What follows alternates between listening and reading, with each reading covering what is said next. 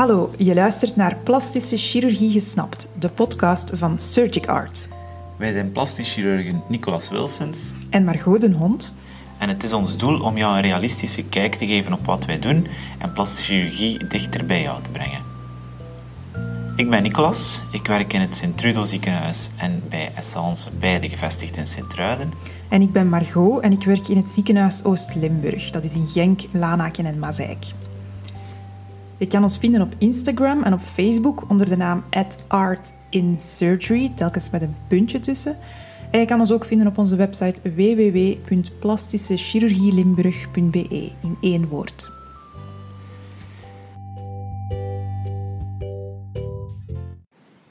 Vandaag gaan we het hebben over iets waar we dagelijks mee te maken krijgen. Dat iets dat gelinkt is aan elke ingreep die we doen, namelijk een litteken. Omdat er daar toch wel wat misverstanden over, bestaan. Correct. We gaan eerst die misverstanden even toelichten. Dan gaan we kort zeggen hoe geneest een litteken nu echt. Hoe kunnen wij ervoor zorgen dat een litteken in de meest optimale omstandigheden geneest? Maar waar hebben we ook jouw hulp nodig? We gaan een paar risicofactoren bespreken.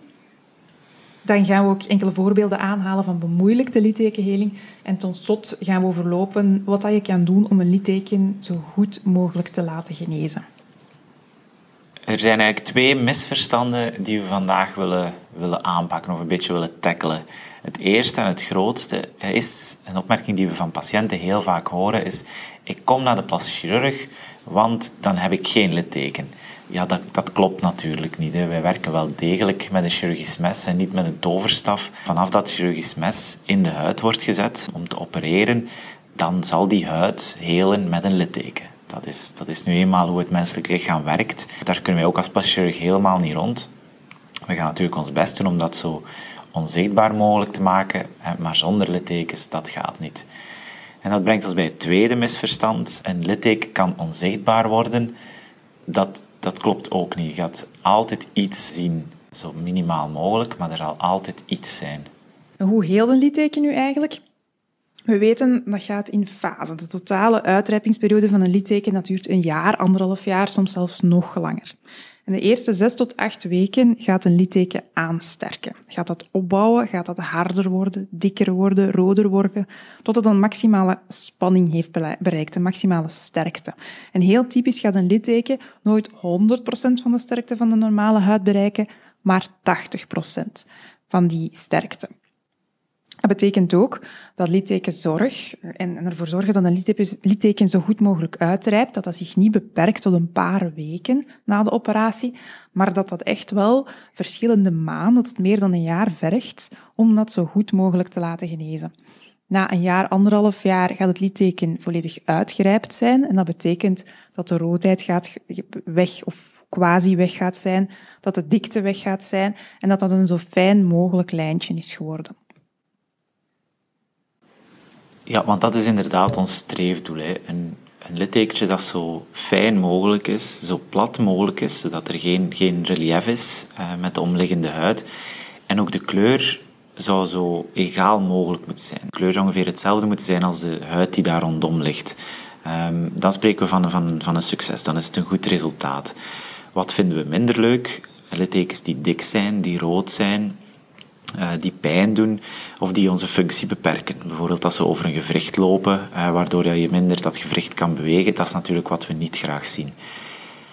Hoe proberen wij daar tijdens de chirurgie zelf ehm, een, een impact op te hebben of een, invloed op te hebben? Enerzijds gaan we natuurlijk zo voorzichtig mogelijk om met de huid ehm, die, we, die we moeten nadien moeten sluiten. Dus dat wil zeggen, met onze instrumenten proberen we die zo min mogelijk te beschadigen, eh, zodanig dat die, dat die mooi kan helen. Het hechtwerk, dat gebeurt natuurlijk ja, zo fijn mogelijk. Liefst met wat fijnere draden, maar ze moeten natuurlijk wel sterk genoeg zijn om, u, om de wonden toe te houden. Dus dat is een beetje een, een inschatting van het moment. Ehm, als we kunnen kiezen hoe, in welke richting we snijden, dus bijvoorbeeld voor tumoren gaat dat niet altijd, dan moet je kiezen, dan, moet je de richting van de tumor natuurlijk volgen, de lengteas van de tumor. Vaak kunnen we die, die richting wel kiezen en dan proberen we die zo maximaal mogelijk in de huidlijnen te oriënteren, zodanig dat de spanning op de wonden nadien zo klein mogelijk is. Want dat is wat een wonde absoluut niet graag heeft. Een, spanning, dat is een vorm van mechanische stress. En dat is eigenlijk een heel belangrijke stimulans voor littekenvorming. Ja, en het feit dat dat litteken in de huidlijnen ligt, dat gaat er ook voor zorgen dat dat op termijn minder zichtbaar gaat zijn. Bijvoorbeeld op ons voorhoofd. Onze rimpels die verlopen horizontaal, dus gaan we indien mogelijk ervoor kiezen om een litteken daar ook horizontaal te leggen, zodanig dat dat dat veel minder in het oog gaat springen, veel minder zichtbaar gaat zijn dan een verticaal litteken bijvoorbeeld. Wat is nu van een belang bij littekenheling en, en waar ligt het risico? Dat is in de eerste plaats hoe dat het litteken of de wonde ontstaan is. Als wij een, een wonde maken bij een operatie in steriele omstandigheden met een, een scherp chirurgisch mes, dan is dat de meest ideale situatie. Want dat is een, een, een een gave wondrand die niet beschadigd is. En dat in tegenstelling bijvoorbeeld tot een wonde die ontstaan is na een val, na een trauma, waarbij dat de wondranden gerafeld zijn, dat er scheurtjes in zitten, dat ze gekneusd zijn, dan gaat de genezing ook logischerwijze moeilijker verlopen. Het is daarom ook heel belangrijk bij zo'n niet-chirurgische wonde dat die eerst goed proper gemaakt wordt, dat die randjes worden eventueel bijgetrimd, zodanig dat je echt op zuivere wondranden opnieuw de wonde kan sluiten. Een tweede belangrijke is dat er gesloten wordt zonder spanning. Dus de behandeling zelf, het proper maken en het sluiten zonder spanning en daarbij infectie vermijden, gaat ook een effect hebben op het resultaat, hoe het later litteken eruit gaat zien. Mensen die roken, daarvan weten we dat de wonde moeilijker gaat genezen, omdat zuurstoftransport door die kleine haarvaatjes eh, in de wonde, dat dat moeilijker gaat verlopen. We ook weten, als er een infectie is of een ontsteking, dan gaat het litteken ook meer kans hebben om verbreed of verdikt te genezen. Als er een bloeding ontstaat, als er een zwelling is, dan gaat dat ook weer een extra stressfactor zijn voor het litteken om goed te genezen. Mensen die radiotherapie hebben gehad of bestraling hebben gehad, daarvan weten we ook dat die een, een overdreven of een heel sterke littekenrespons gaan hebben, veel bindweefsel gaan vormen en ook weer minder optimaal gaan genezen. Mechanische stress, dat is een andere belangrijke factor. We kunnen er natuurlijk niet altijd voor kiezen. Bepaalde locaties die zijn nu eenmaal gevoeliger voor mechanische stress, voor beweging en spanning dan andere. Bijvoorbeeld een litteken op de rug of op de schouder. Daar is nu eenmaal heel veel beweging. We kunnen niet vragen om een jaar of anderhalf jaar die zone volledig zonder spanning en zonder beweging te laten, want dat is ook niet haalbaar.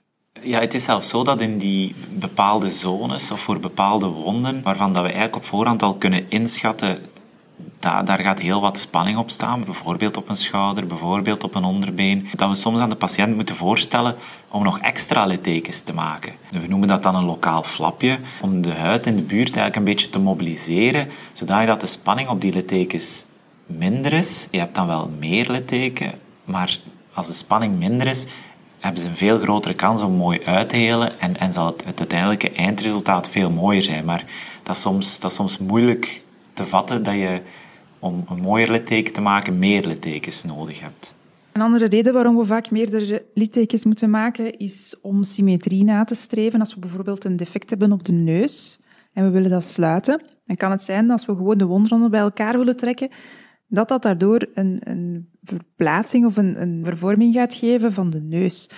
En dan moeten we inderdaad een compromis zoeken en gaan we zeggen van we gaan meer littekens maken, zodat we ook meer huid kunnen losmaken en die wonden zonder spanning kunnen sluiten en zodanig de symmetrie niet verstoren. Want als we naar iemand kijken, dan gaat een asymmetrie veel sneller opvallen dan een extra litteken dat juist gepositioneerd is.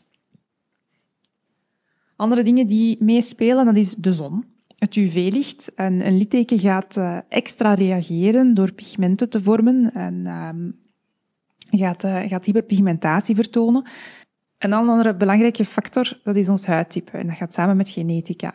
We weten dat mensen met een donkere huid dat die meer risico hebben op het vormen van verdikte littekens, zoals hypertrofe littekens of keloïd littekens. Leeftijd, dat is ook iets waar we geen vat op hebben. Dan weten we ook dat kinderen meer risico hebben op hypertrofie, op littekenverdikking, dan volwassen mensen. Dus samengevat over die risicofactoren, er zijn een aantal zaken waar dat wij ons best kunnen doen om dat litteken zo goed mogelijk te maken, zijn dus de initiële behandeling, mooie wondrandjes proper maken, eh, infectie proberen te voorkomen, sluiten zonder spanning. Maar daar zijn dan ook een heel aantal factoren waar dat we jouw hulp voor nodig hebben, zoals niet roken, um, ervoor zorgen dat je uit de zon blijft, dat het weefsel niet ontstoken raakt, dat het proper blijft. En dan zijn er ook nog een heel aantal zaken waar we helemaal geen vat op hebben, zoals de leeftijd of het huidtype of het feit dat je al dan niet bestraling hebt gehad. Dus dat maakt dat er een grote factor onvoorspelbaarheid is ook in hoe dat het litteken gaat genezen. Nu, we hebben al een paar keer gesproken dat we het litteken zo mooi mogelijk willen maken. Maar een litteken, wat zijn in onze ogen littekens die niet goed uitgeeld zijn of die, die niet mooi zijn? Dat kan verschillende vormen aannemen. En dat kan bijvoorbeeld een, een litteken zijn dat verbreed is. Um, zoals Margot daarnet al zei, is dat dan voornamelijk in, in zones waar heel veel beweging in zit of waar heel veel spanning op zit. Bijvoorbeeld de rug, bijvoorbeeld de schouders. Dan zien we dat, dat zelfs als het wondje goed geneest, dat de tractie nadien op het litteken toch ervoor zorgt dat dat litteken wat, wat breder gaat, gaat, uh, gaat worden. Het kan ook atroof worden. En atroof wil zeggen dat de huid, de overliggende huid over het litteken heel dun wordt. Dat de lederhuid, de dermis, dat die zoals streamen een beetje. Ja, ja, exact hetzelfde als streamen. Een litteken kan ook hypertroof zijn, dus in plaats van dun kan het eigenlijk ook heel dik worden. En dan maken we een onderscheid tussen hypertrofe littekens en keloïdlittekens. En keloïdlittekens is wat, wat in de volksmond wel eens het wild vlees genoemd wordt. Een hypertroof litteken, dat is rood en verdikt. Uh, maar dat gaat in principe niet voorbij de randen van het initiële litteken gaan.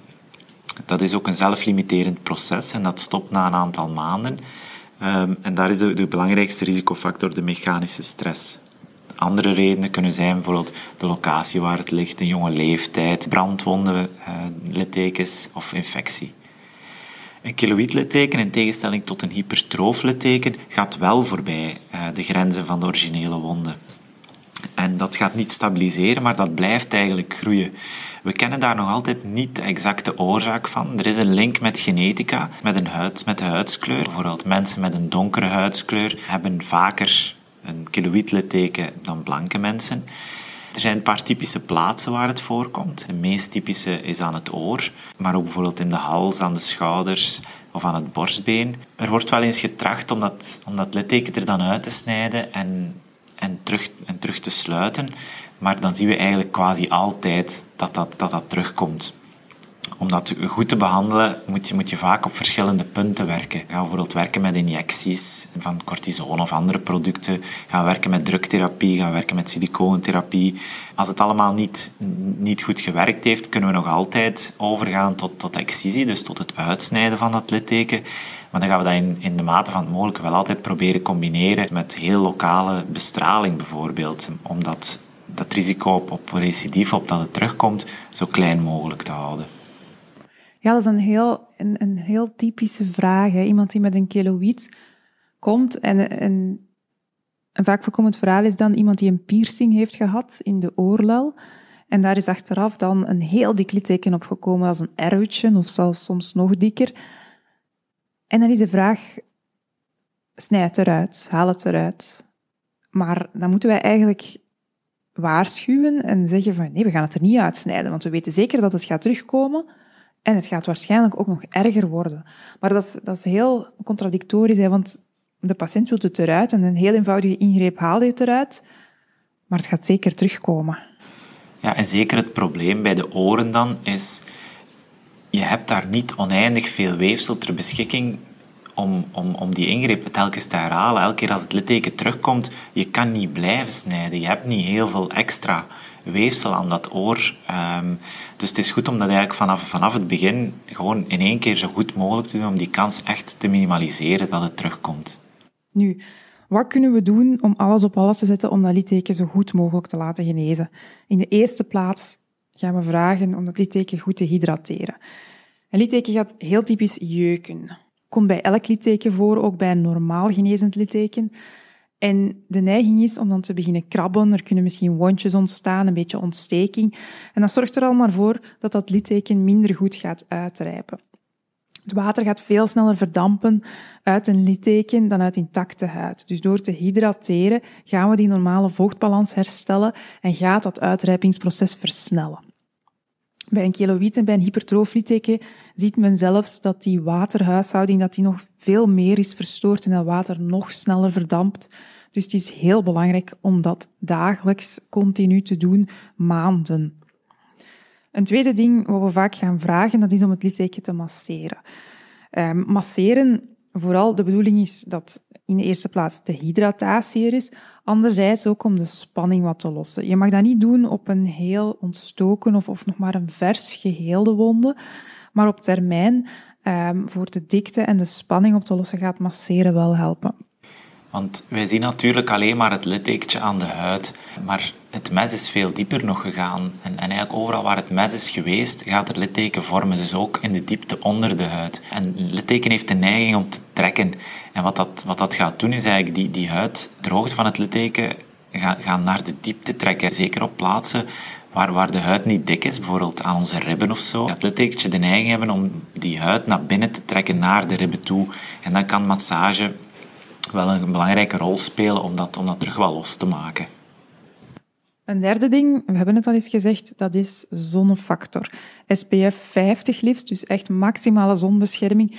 Want het litteken gaat pigmenteren, gaat, gaat donker worden, net als de rest van onze huid. Maar heel frequent gaan we zien dat die pigmenten erin blijven vastzitten en dat er echt een hyperpigmentatie ontstaat. En eenmaal dat het litteken uitgerijpt is, dat het ook echt als een bruine streep zichtbaar is. Dus smeren, factor 50. Want weet dat zelfs op een volledig bewolkte dag, dan gaat er nog altijd 40% van het UV-licht naar de aarde komen. De redenering is, we smeren enkel op, op, op heel zonnige dagen. Maar dat moet opnieuw een deel van de routine worden, elke dag van het jaar. Smeren met factor 50. Niet alleen voor de littekens trouwens. Inderdaad. Ten vierde, tapen. Uh, tapen met pleisters of met siliconenpleisters gaat de spanning verminderen. Um, vlak nadat de hechtingen verwijderd zijn, dat is na een week of na twee weken, afhankelijk van de locatie, dan is de wonde nog altijd niet op maximale sterkte.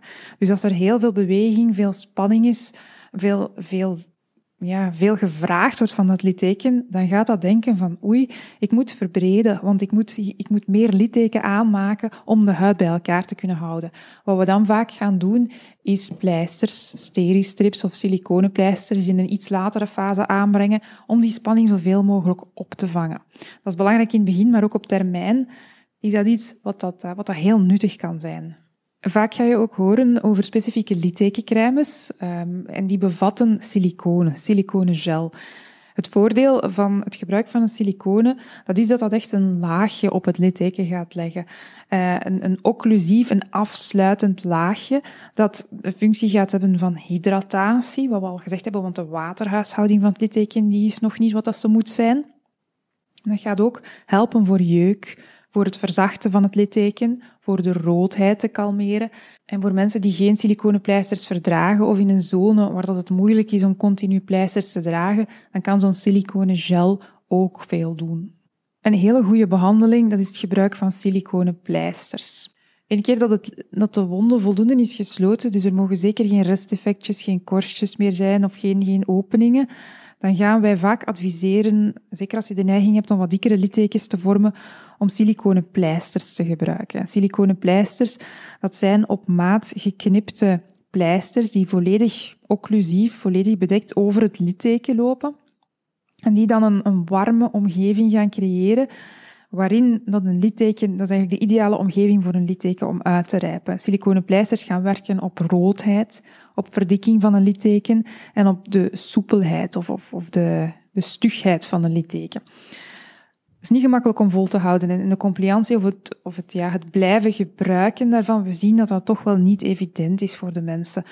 Want om goed te werken en om een effect te zien, dan zou je ze eigenlijk meer dan 12 uur per dag moeten gebruiken gedurende minstens een 3 tot 6 maanden.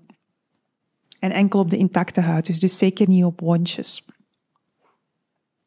Een combinatie die soms gebruikt wordt, opnieuw bij mensen die de neiging hebben om dikkere littekens te vormen en ook bij brandwondenpatiënten, dat is siliconen en druk. Dan wordt er op maat gemaakte drukkledij voorzien. Druk, zoals een drukmouw of een drukkous. Vaak voor hypertrofe en keloïd littekens, maar dat is opnieuw iets wat je meerdere uren per dag, liefst 18 tot zelfs 24 uur per dag gebruikt, meer dan vier tot zes maanden. Dus opnieuw niet eenvoudig om vol te houden, zeker in de warme maanden of als dat een, op een oncomfortabele plek is. Maar opnieuw weten we dat in dat eerste jaar, anderhalf jaar, als het litteken nog heel actief is, dat dat wel degelijk een verschil kan maken om goed uit te rijpen, om zo soepel mogelijk uit te rijpen. Dus een siliconen pleister gaat werken op roodheid, op plooibaarheid of, of soepelheid van een litteken. En een drukkledij, drukmouw, gaat werken op de dikte van een litteken. Maar bij al die dingen is het van belang om dat lang vol te houden, om dat meerdere maanden vol te houden, zolang als het litteken nog niet volledig uitgerijpt is. En we gaan dat dikwijls zien door op een litteken te duwen en als daar nog roodheid in zit, die weggedrukbaar is, die opnieuw verbleekt, ah, als je erop duwt en dan weer rood wordt, als je het loslaat, dat is voor ons een teken dat de bloedvaatjes nog heel actief zijn en dat het litteken ook nog niet uitgerijpt is. En dat je er dus nog altijd nut bij hebt om die littekenbehandelingen vol te houden. Nu, het is natuurlijk een lang proces, hè, wat, wat, wat Margot al gezegd heeft, um, tegen dat het littekentje volledig uitgerijpt is.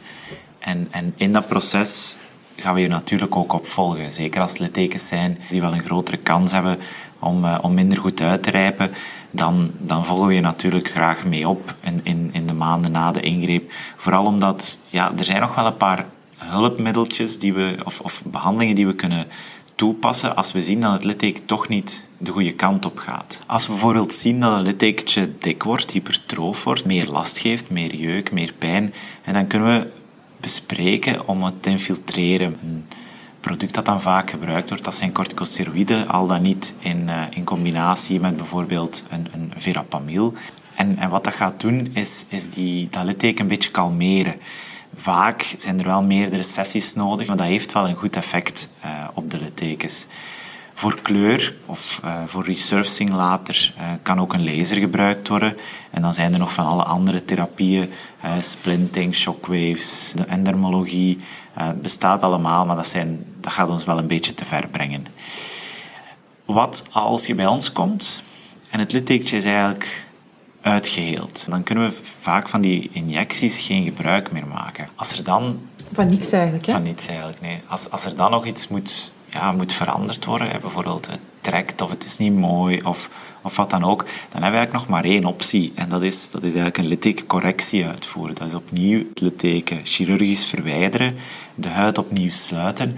Maar ja, dan, dan begint natuurlijk wel het hele proces opnieuw. Want we maken opnieuw wonden, we maken opnieuw litteken. En dat litteken moet eigenlijk opnieuw door heel, heel dat proces gaan, door al die fasen gaan. Maar soms kan het niet anders. Littekens over gewrichten aan de handen bijvoorbeeld, waardoor dat, dat de vingers minder goed kunnen bewegen. Of aan de hals of in het gelaat, waar er echte contracturen zijn, ja, dan moeten wij die releasen. En soms moeten we dan ook, ja, wat ik daarnet ook al zei, een beetje extra littekens maken om, om, om de huid in de, die daar rond ligt wat te mobiliseren en uiteindelijk zo minder spanning te geven. Um, dat zijn dan ingrepen die, het zij onder lokale, maar soms ook zelfs onder, onder algemene verdoving moeten uitgevoerd worden. Dus van belang om, zolang het litteken actief is, er zeker genoeg aandacht aan te besteden, zodanig dat je die correctie mogelijk uh, kan vermijden. Klopt. Dat is een vraag die ons ook vaak wordt gesteld als we nog niet die volledige uitrijping doorlopen hebben. Dus een paar weken na een scheurwonde bijvoorbeeld, een, een wonde opgelopen aanval, dat de patiënt consulteert met zijn vraag naar een littekencorrectie. Maar dan gaan we altijd adviseren om eerst maximaal conservatief alle middelen te proberen die dat we net hebben gezegd. En enkel als we zien dat het dan nog slecht geneest, kunnen we het uitsnijden, maar onder de duidelijke waarschuwing dat het misschien opnieuw slecht gaat genezen en dat er factoren zijn die we niet in de hand hebben. Oké, ik denk dat we zo ongeveer de belangrijkste punten van littekenheling ja, hebben denk, aangekaart. Ik denk dat onze, onze, belangrijkste boodschap zal zijn: draag zorg voor je littekens eh, om, uh, ja, om niet het hele proces twee keer te moeten doorstaan. En volhouden. Volhouden, volhouden. Want het resultaat is niet onmiddellijk zichtbaar, maar het loont wel op termijn om vol te houden. En als je vragen hebt, stel ze gewoon. Zeker en vast, zeker dat eerste jaar. Als je twijfelt, is het beter om dan een keer meer eh, advies te vragen als je nog maximaal niet chirurgisch kan ingrijpen.